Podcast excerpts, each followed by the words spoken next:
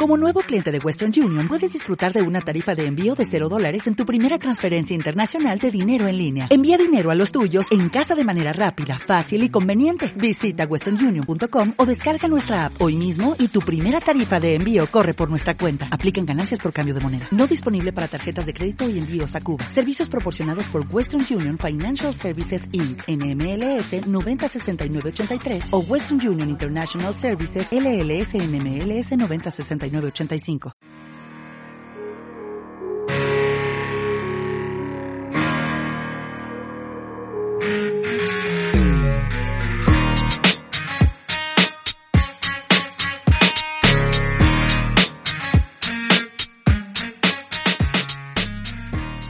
Hola, bienvenidos al podcast Andantes Caminantes, donde hablaremos de cómo los emprendedores han logrado abrirse camino a lo largo de su carrera.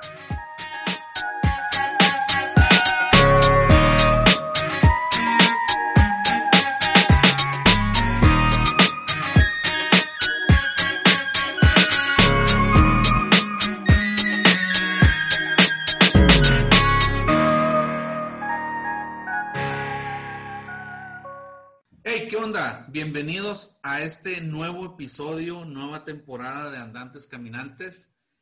Eh, les pido una disculpa por haberme perdido tanto tiempo, pero el tener un hijo, la neta, sí te cambia la vida y, y pues todavía me sigo acostumbrando y yo creo que no me voy a acostumbrar nunca. Eh, la neta, les recomiendo que sí tengan un hijo, pero a la vez no porque es un gastadero. ya, no te, ya no me quedan para para mis juegos de Xbox. Pero está bonita la experiencia. Pero bueno, pues regresamos con los invitados chingones. Chingoncísimo el invitado del día de hoy. Eh, hoy este episodio es uno especial para, en lo particular para mí, porque es la primera vez que tengo aquí un invitado que anteriormente no había platicado con él.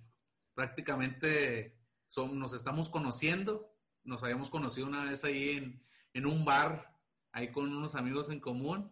Nos tomamos unas cervecitas, pero pues no, no convivimos mucho. Y digo, aquí, aquí Luis, aquí habían venido camaradas míos y pues siempre, siempre los había conocido, ¿no? Y siempre charlábamos y todo, agarramos cura. Y es un reto para mí esto de que viene alguien como tú, de que no, no anteriormente no habíamos platicado y pues la neta me siento, me siento a gusto de estar platicando contigo. De este, no, no me siento tan incómodo como pensé que iba a estar. Pero bueno, pero bueno vamos a darle. Luis, eh, bienvenido a Andantes Caminantes. Eh, voy a leer una pequeña semblanza tuya para que la gente te conozca, para que vea cuáles son tus verdades y mentiras que cuenta ahí la, la el, el, currículum, ¿no? El, el ridículum, dice, dicen por ahí. Eh, entonces, vamos a darle eh, rapidito a esto. Luis Equisaca, arquitecto, creador y desarrollador inmobiliario con sede en la, ciudad de Culiacán. A través del tiempo se ha especializado en administración de proyectos de alto impacto, como el desarrollo y construcción de centros y espacios comerciales, así como cines de las marcas Cinemex y Cinemas. Ha contribuido activamente en el desarrollo de proyectos de comunicación en la escena nacional de la arquitectura, realizando por cinco años consecutivos congresos, conferencias y talleres internacionales de arquitectura, diseño y urbanismo. A partir de un enfoque multidisciplinario, en el 2014 funda Grupo SK Studio, un conjunto de empresas enfocadas en proveer soluciones específicas que contribuyan a crear ciudad. Actualmente operan en siete estados de la República, los cuales se especializan en el desarrollo de plazas, entornos y centros comerciales para sectores emergentes en el noroeste del país. Ha trabajado en la conceptualización, desarrollo, concursos y construcción de más de 500 mil metros cuadrados de proyectos comerciales, habitacionales y específicos en el sector público y privado. No sé qué más te falte por hacer, pero pues Respira. A la madre. Está bien chingón esto, ¿eh? Nos falta mucho por hacer, mi estimado Ulises. Muchas gracias por la invitación, muchas gracias por recibirme en tu espacio. Encantado de estar aquí platicando contigo. Desde que comenzamos a platicar, muy buen rollo, muy buena vibra. Muchísimas gracias. Estamos aquí para aportar. Gracias. Ah, gracias a ti, Luis. Y pues, ya lo escucharon. la neta Luis tiene un chingo de carrera y apenas a sus apenas 25 años. 27. 27. Quisiera quitar menos dos. ¿Cuántos años tienes, Luis? 27. 27 años, neta. 27 años, neta. A la 27 madre. años. Yo, yo ¿Qué edad pasado, tienes? ma- pasado mañana, pasado mañana cumplo 30, güey. Yo Güey, pensé, estás, estás en la crema innata de los, de los 30, güey. pensé que eras más grande, cabrón. Nada, me, me- me dio un bajón, güey. Me dio un bajón, güey. Dije, a la No, madre. no, no, no, no, no, no. No, te voy a decir algo. Eh, Yo creo que cada quien tiene sus tiempos, güey. No, sí, sí, exactamente. Pero bueno, Luis, este, vamos a, darle, que esto es mole de olla, como dicen. Tres preguntas, Luis. Te las leo. En breve, ¿cómo iniciaste SK Studio? Esa es la primera. La segunda, he visto tu modelo de negocio, he visto cómo es tu ambiente de trabajo a través de tus estados, de tu, de tu WhatsApp y así, y de las redes. Veo que tienes compañeros mayores que tú. La neta, esto me llama mucho la atención. ¿Cómo le hiciste para crear esa mancuerna entre, entre las generaciones para que SK Studio esté haciendo lo que hoy está haciendo? Y tercera, eh, la metodología de SK Studio. Me llama mucho la atención que, que tengas una metodología, que se hayan dado el tiempo de hacerla, de desarrollarla y obviamente aplicarla. ¿Cómo le hiciste para, para llegar a eso? Esas serían las tres preguntas. Perfecto. Pues vamos dándole, Ulises. Eh, muchas gracias, primero que nada, como te digo, por invitarme a tu podcast. Vamos aquí a estar platicando. Y para responder tus preguntas, eh, la primera que me gustaría responder es cómo inicié, pero me salta mucho que es la primera vez que me preguntan por qué y cómo nos dimos tiempo de armar la metodología. Qué buena pregunta. pero esa la dejamos para el final. Mira, ¿cómo empezamos? ¿Cómo empezamos? Eh, yo empecé a trabajar, soy arquitecto por la UAS. Eh, empecé a trabajar en la construcción desde los 15 años, más o menos. Vengo de familia de constructores, Bien. entonces empecé en la construcción como a los 15 años, haciendo, llevando y trayendo papelería, etcétera, etcétera, ¿no? Ujú. Cuando entro a arquitectura, eh, en el primer año, por azares de la vida, encontré un trabajo haciendo renders. Haciendo renders. Eh, ocupaba en un renderista de medio tiempo en una empresa y yo entro ahí. Eh, estuve un tiempo en esa empresa y aprendí cosas que ni queriendo las pude haber aprendido en otro lado, porque era una desarrolladora, era una constructora, tenían múltiples negocios este, de varios giros agrícolas, industriales, eh, comerciales. Entonces veía de muchos temas. Eh, fue un lugar donde entré a trabajar y aprendí toneladas de cosas en muy poquito tiempo. Te voy a hacer una confesión, Ulises. A ver, dale. Yo era el peor alumno de mi generación. Sin temor a equivocarme, te lo juro. O sea, es normal que cuando estás en la universidad, primer y segundo año, eh, te mides con tus compañeros y hay gente de mucho mayor nivel que tú. Siempre he sido competitivo, pero siempre he sabido reconocer cuando alguien es mejor que nosotros Ajá. y veía muchas cabezas, muchas mejores que, que la mía, ¿no? Pero eso en lugar de, de hacerme para abajo o algo, me, me, me, me empujaba, ¿no? Entonces, cuando entro a trabajar, empiezo a querer aprender cosas. Siempre he sido muy conciliador y muy integrador de las áreas. Siempre he querido saber de todas las áreas y poder saber cómo el, el entramado funciona, ¿no? Ajá. Entonces, eh, en esa empresa aprendí mucho cómo funciona un entramado empresarial, ¿no? Cómo funcionan las distintas áreas y cómo se van integrando para un mismo fin. Ajá. Duré en esa empresa trabajando tres años. Este, creo que fue de 2011 a 2014 más o menos el periodo en el que trabajé. ¿Qué edad tenías ahí, Luis? 18, acabo de cumplir 18. 18. Acabo de cumplir 18 y a los 21 me salí. Este, en ese tiempo, de los 18 a los 21, tuve la oportunidad de hacer cines, tuve la oportunidad de hacer agrícolas, tuve la oportunidad de hacer eh, invernaderos, tuve la oportunidad de hacer eh, naves industriales, eh, campos de golf, muchos proyectos muy variados y un plebe de 18 años que ni siquiera sabía dibujar en AutoCAD. O sea, prácticamente lo que, lo que quisiera llegar de fondo y para, para poder detonar por qué empezamos es, no sabía nada. Ni tenía nada, ni era brillante, ni mucho menos. Simplemente me gustaba saber cómo se integraban las cosas. Ajá. Básicamente, esa fue la, lo que me dio el trampolín para decir, puedo identificar esto y creo que yo también lo puedo hacer. ¿Sí? Llega 2014, estoy como en tercer año de la universidad. Eh, para tercer año de la universidad estoy haciendo congresos con arquitectos nacionales, internacionales. Estoy trayéndome urbanistas de Italia. Me estoy trayendo gente muy cabrona a Culiacán.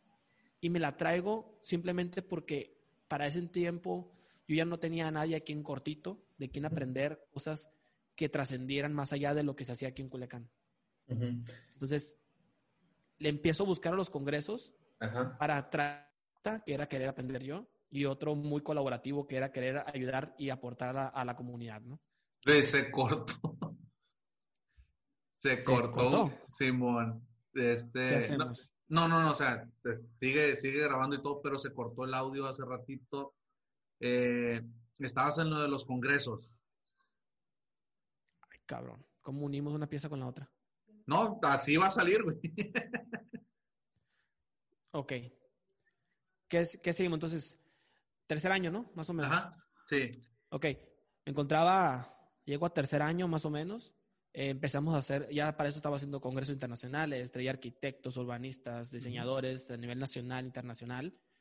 Y los traía por dos cosas, un motivo muy personal y un motivo muy eh, social, que el personal era que yo quería aprender mucho, yo quería aprender a otra gente, pero también quería que mi comunidad creciera y aprendiera, ¿no?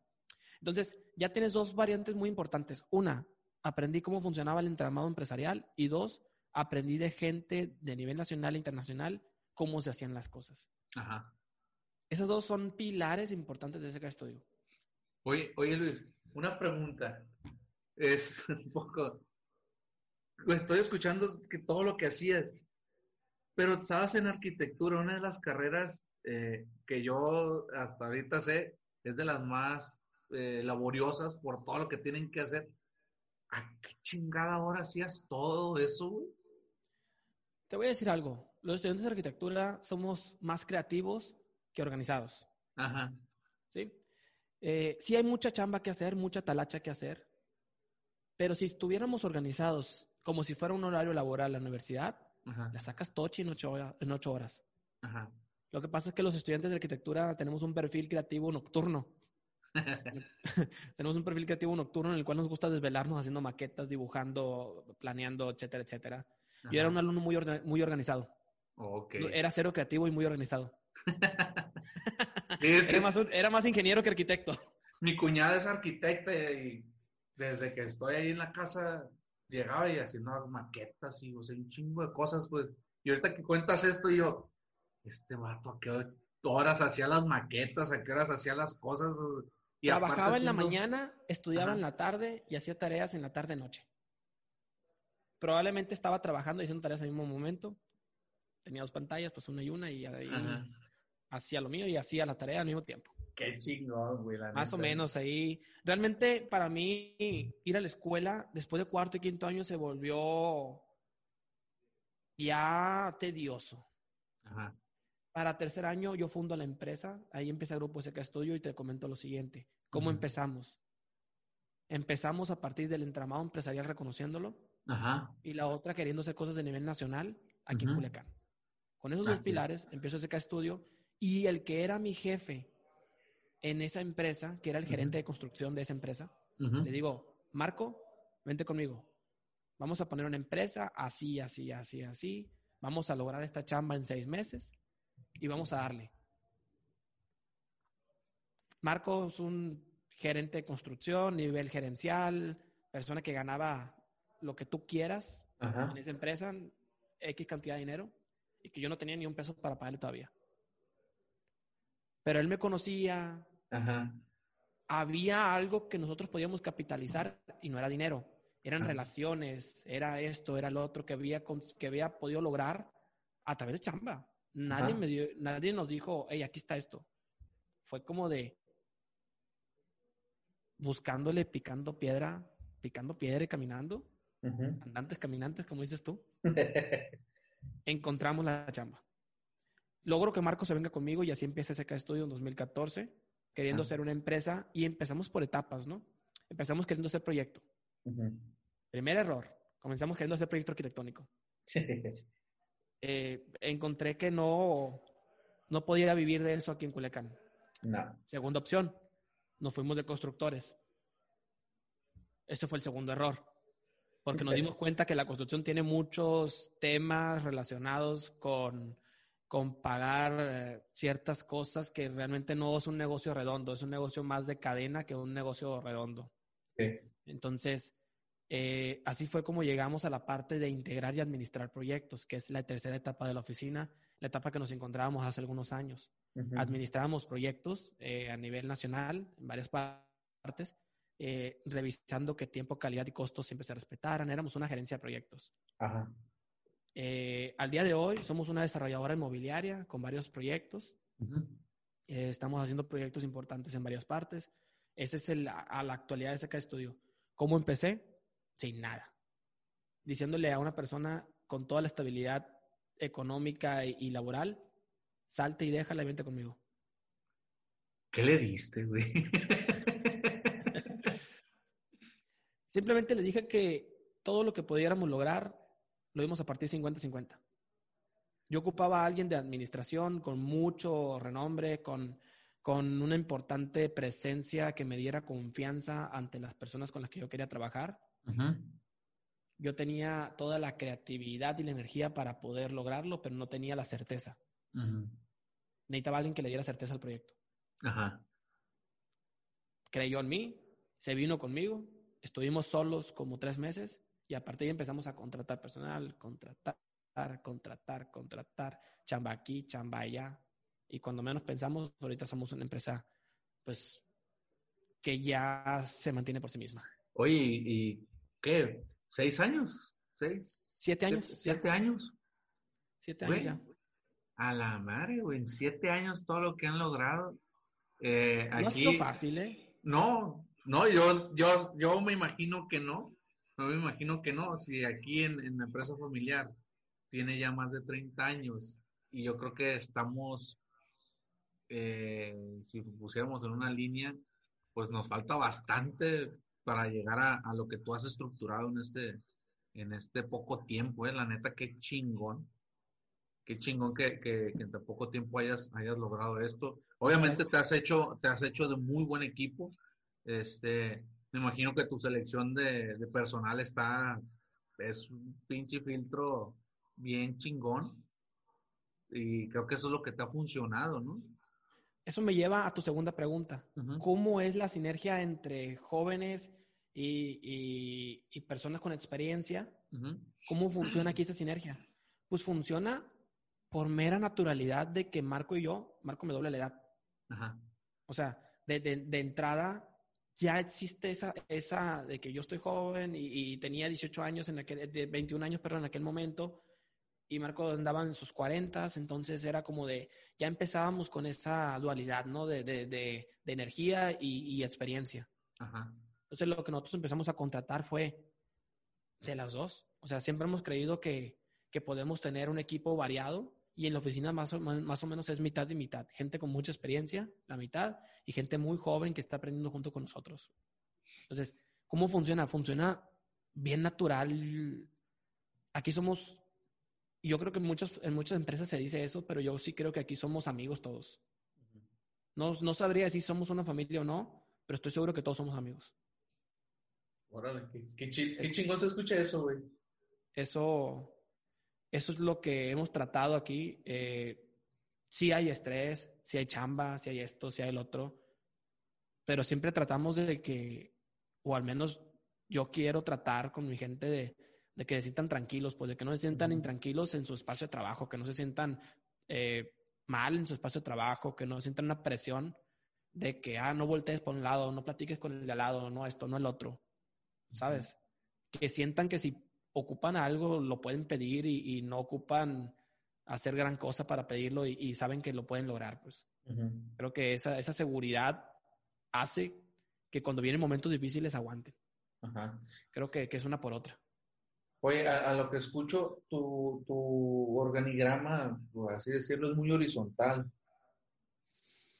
Mm, O sea, todo, o sea, sí, sí hay quien depende de alguien, ¿no? sí, Pero creo yo que eh, el organigrama eh, solamente es un dibujo. es un dibujo. Es un dibujo que se rompe en la mayoría de los casos, excepto cuando estamos trabajando, realmente trabajando. Ajá. Pero, por ejemplo, puede estar el de arriba del organigrama y el de hasta abajo, y son perfectamente camaradas ahí mismo en la oficina, pues. Simón. No hay una, hay una comunicación en todo el organigrama de pie a cabeza Ujú. 100% directa. Simón. 100% directa. Yo no creo en que dile a fulano para que fulano le diga a mangano y mangano venga y me diga a mí. Ajá. Yo no creo en esos puentes. Yo creo en que la chamba sí, uno depende de otro y es una cadena y una metodología de trabajo. ¿sí? Pero a la hora de la comunicación personal, a la hora de la, de la resolución de conflictos, a la hora de resolución de problemas, a la hora de resolución de lo que tú quieras o de las necesidades que se encuentren, tú puedes brincar de arriba a abajo o de lado a lado en la cadena sin ninguna restricción. Y eso nos hace un equipo muy fluido, muy práctico, muy dinámico, muy veloz. Un equipo, somos un equipo muy veloz para trabajar. Que hoy en día la velocidad es la que está prácticamente pautando, ¿no? Sí, totalmente. donde si alguien, donde ahora ya el precio yo creo que ya no, ya no es algo que manda a la hora de, de- de competir en, en licitaciones y eso. Al la menos velocidad. yo te, yo te puedo decir que yo, termi- yo dejé de pelear por precios hace años. Yo en la oficina fue de que nosotros hacemos algo totalmente diferenciado a toda la competencia. Ujú. Realmente no tenemos una competencia directamente aquí. Nuestra competencia es de Monterrey, Ciudad de México, Guadalajara. Eh, si yo te dijera, es que me comparan con fulano, no, no se puede. Pues, o sea, yo tengo mi precio para mis servicios y Ujú. sé que al menos aquí en la región no hay nadie que los ofrezca. Ajá. Entonces, dejamos de, de- de- dejamos de competir por precios hace mucho, pero sí en la velocidad, sí estamos como que tenemos que entregar más rápido que fulano, tenemos que entregar más Ujú. rápido que este, tenemos que mejorar los tiempos. Eso es vital y clave aquí en la oficina. Sí. Sí, eso, eso, y eso, eso fue lo que te llevó a, a- a- para llegar a la tercera pregunta.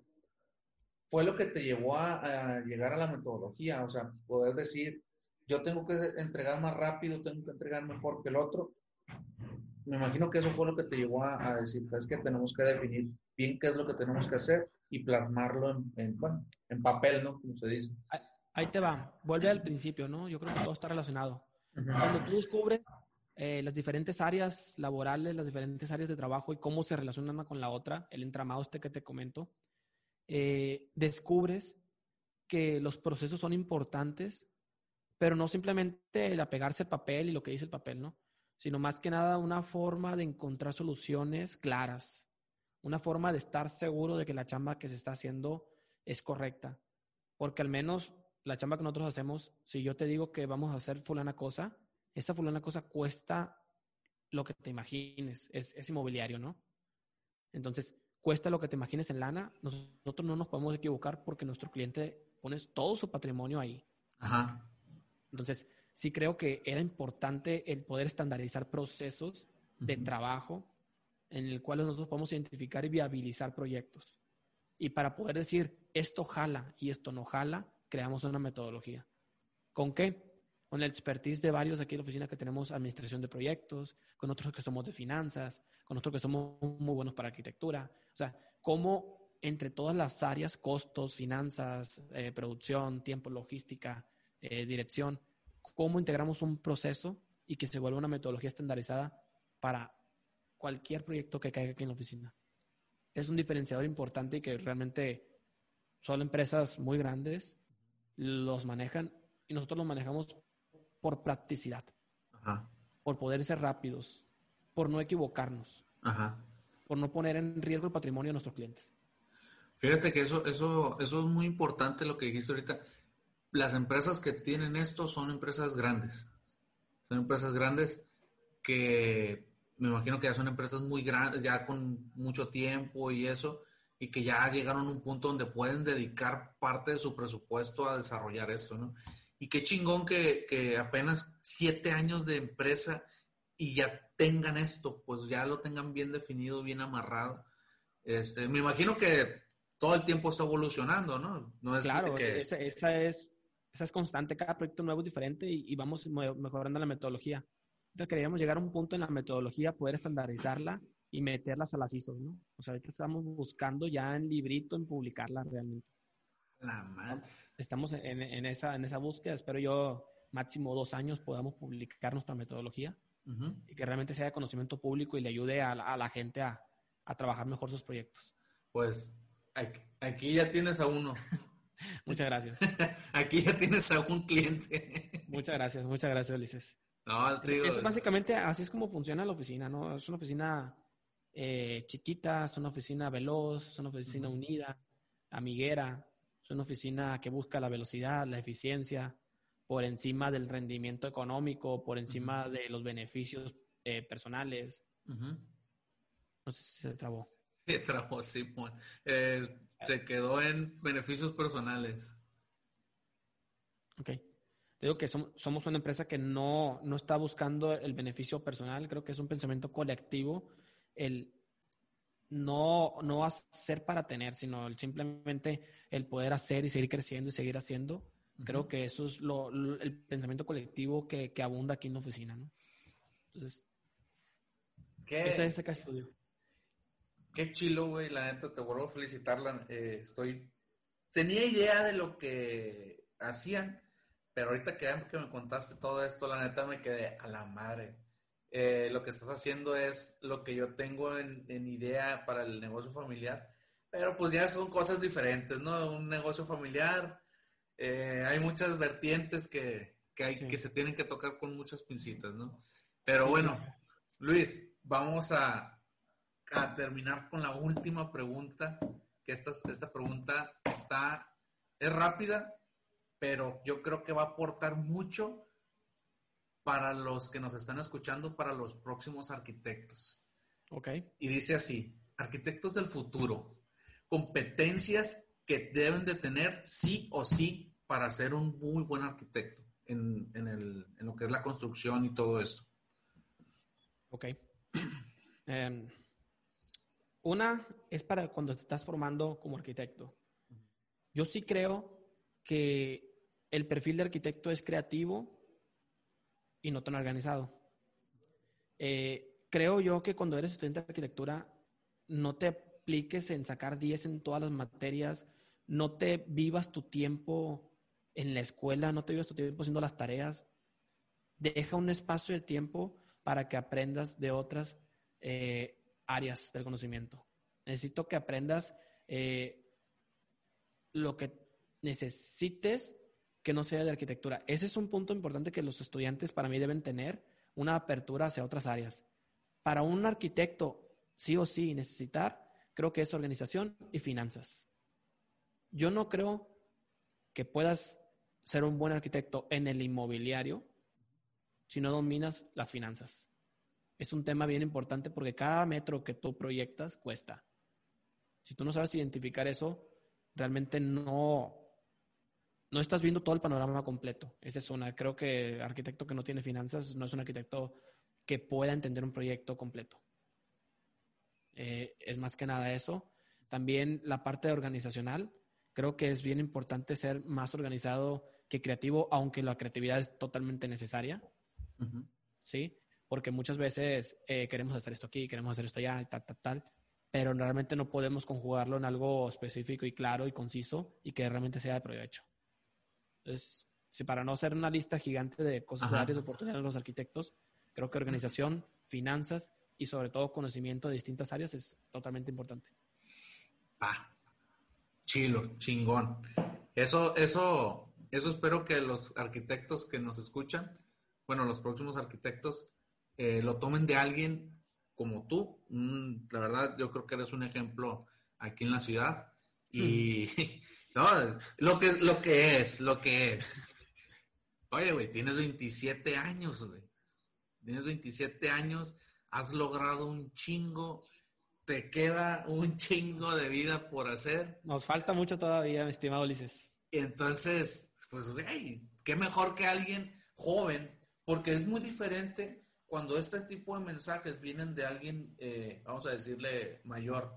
estamos hablando de alguien que ya tiene 15, 20 años de carrera. Eh, es muy diferente a cuando viene de alguien que prácticamente va saliendo de la escuela, pues ahorita hay jóvenes de tu edad que todavía siguen batallando por encontrar un trabajo o que todavía no le dan la seriedad necesaria a sus trabajos. Entonces, eso es, eso habla muy bien de ti, habla muy bien de todo lo que estás compartiendo y creo que todos tenemos que hablar con el ejemplo, ¿no? Las, las cosas que hacemos son las que nos definen, no las cosas que decimos. Entonces, eres el vivo ejemplo, güey. La neta, felicidades. Te, agradezco mucho los elogios. Eh, próximamente vamos a tener un proyecto súper, súper, súper chilo aquí en Culiacán.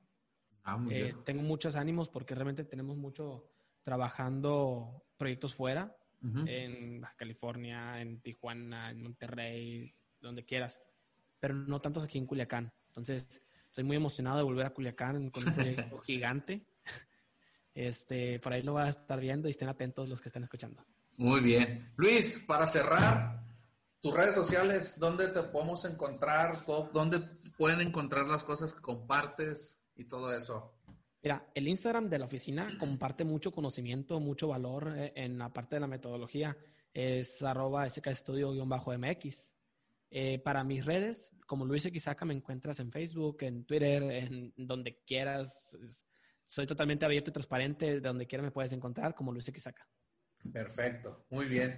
Pues bueno, plebes, aquí terminamos un episodio más de Andantes Caminantes. Nos vemos hasta la próxima. Muchísimas gracias. Hasta pronto. Hasta luego.